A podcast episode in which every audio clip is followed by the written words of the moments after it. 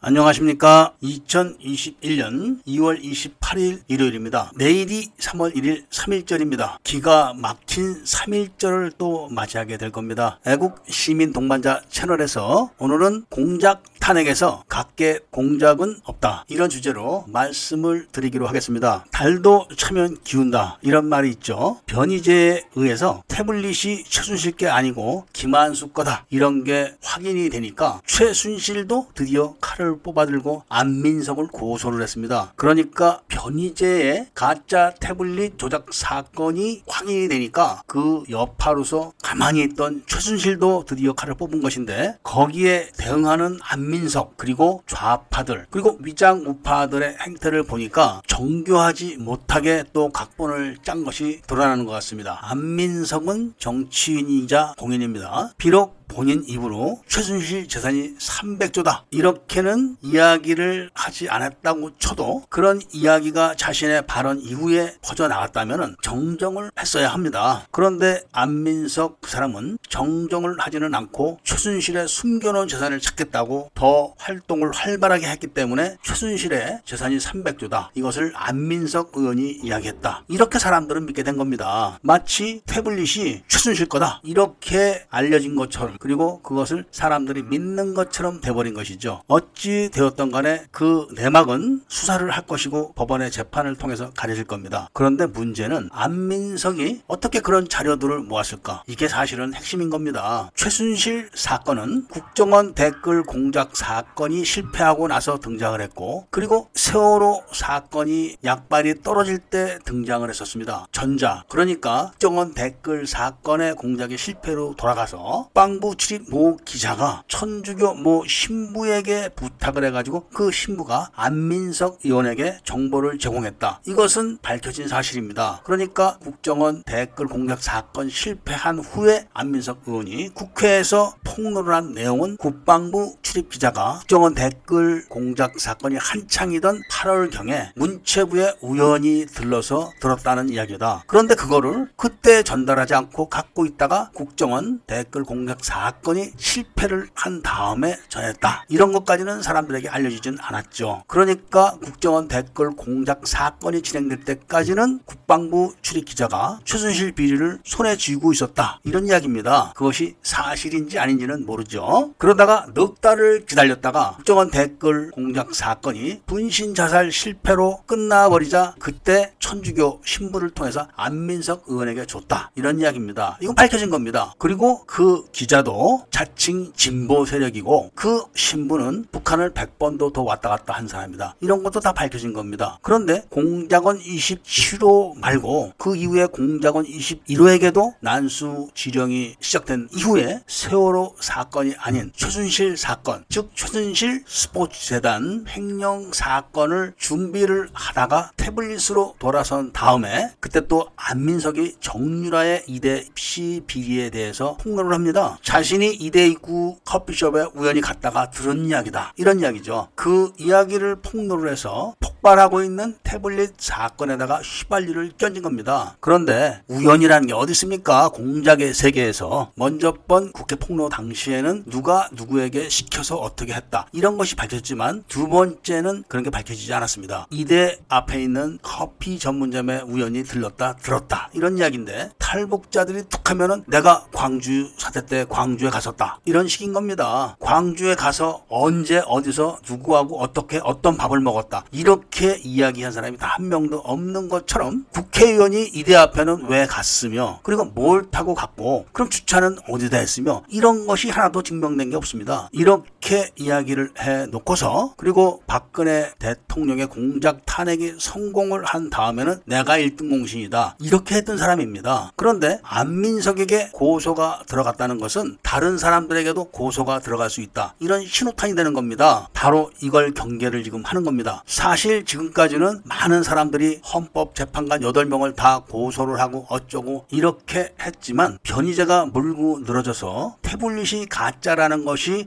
확정이 되게 되면은 가장 문제가 되는 것이 바로 헌법재판소의 대통령 파면의 근거가 되는 사실들이 모두 다 허구가 되는 겁니다. 뿐만 아니라 그렇게 처리한 절차와 과정이 모두 불법으로 드러나는 것이죠. 그렇게 되게 되면은 헌법재판소에서 공작 탄핵을 추진한 그런 배경이 또 시끄러질 겁니다. 그리고 그렇게 자료를 만들어 놓은 검찰 내부에서도 문제가 일기 시작할 겁니다. 당연히 언론들은 말할 것도 없고 모든 단체들도 마찬가지가 되는 겁니다. 공작 탄핵을 성공을 시켰지만 그 부당함과 불법성이 드러나는 순간 이들은 공작 탄핵을 성공을 시키면서 그쪽에 있는 사람들을 모두 다가 형사 처벌을 했습니다. 횡령이다, 직권 남용이다 이런 식으로 형사 처벌을 했지만 이것이 뒤집히는 그날은 공작 탄핵에 가담했던 모든 기관과 사람들은 다른 죄가 아니라 바로 반역죄에 해당이 되는 겁니다. 이거를 두려워하는 겁니다, 지금. 그래서 공작 탄핵의 근거가 되는 난수 방송에 대해서 또 공작을 하는 겁니다. 유튜브에다가 난수 방송 영상을 올려놓고 나중에 봐라 가짜다. 그러니까 그동안 난수 방송이 있었다는 건 다 가짜 뉴스다. 이렇게 한쪽에서는 공작을 하고 있고 또 다른 한쪽에서는 난수 방송이 최초로 실시됐던 6월달 그 달을 7월달로 변경을 해버린 겁니다. 그 이유는 아주 중차대해서 변경을 하지 않을 수 없는 입장으로 지금 몰린 겁니다. 그리고 궁극적으로는 안민석 의원이 혼자서 의원이 들은 걸로 하고 혼자서 다 발표를 한 걸로 몰아가는 것인데 안민석 의원이 국회에서 폭로를 한 것처럼 누가 누구를 통해서 언제 어떤 자료를 주었고 그 자료는 언제 어디서 어떻게 입수가 됐다 이런 게 밝혀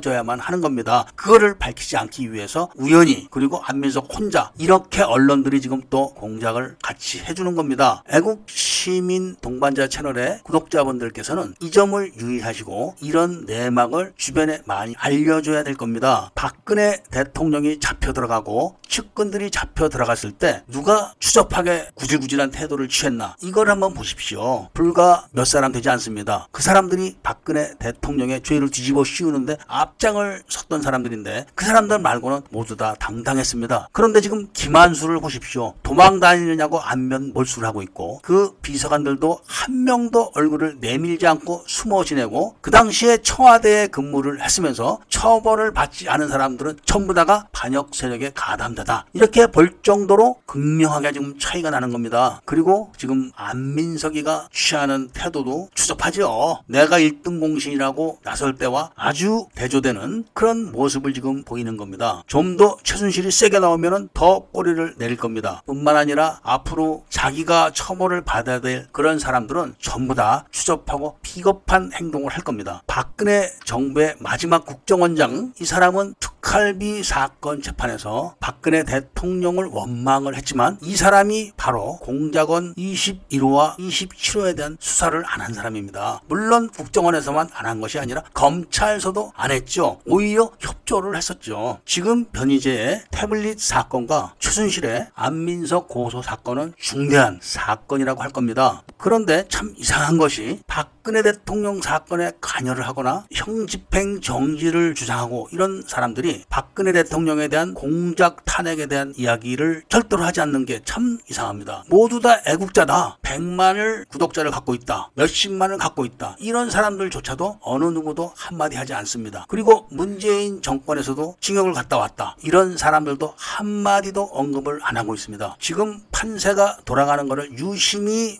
관찰을 해보면은 공작 탄핵을 한 측이 아주 불안해하고 있다. 이런 걸 알 수가 있습니다. 특히 북한이 지금 정세가 아주 좋지가 않습니다. 그런 북한이 공작원들에 대한 처우를 다 하지 못할 것은 뻔하고 천만에 달하는 좌익들의 뒤를 봐주는 것도 어렵게 되어서 조만간에 슬슬 내막이 드러나게 된다. 이런 말씀을 드리면서 오늘 이야기를 마치고자 합니다. 다음 이야기를 기대해 주시기를 부탁드리고 구독과 좋아요 알림을 부탁드리고 이야기 를 들어주셔서 감사드립니다. 대한민국의 3대 비밀을 폭로해가지고 민주주의를 되찾기 위한 노력 그 노력을 뒷받침을 부탁드리기 위해서 회원 가입을 해 주실 것을 많이 많이 요청드립니다.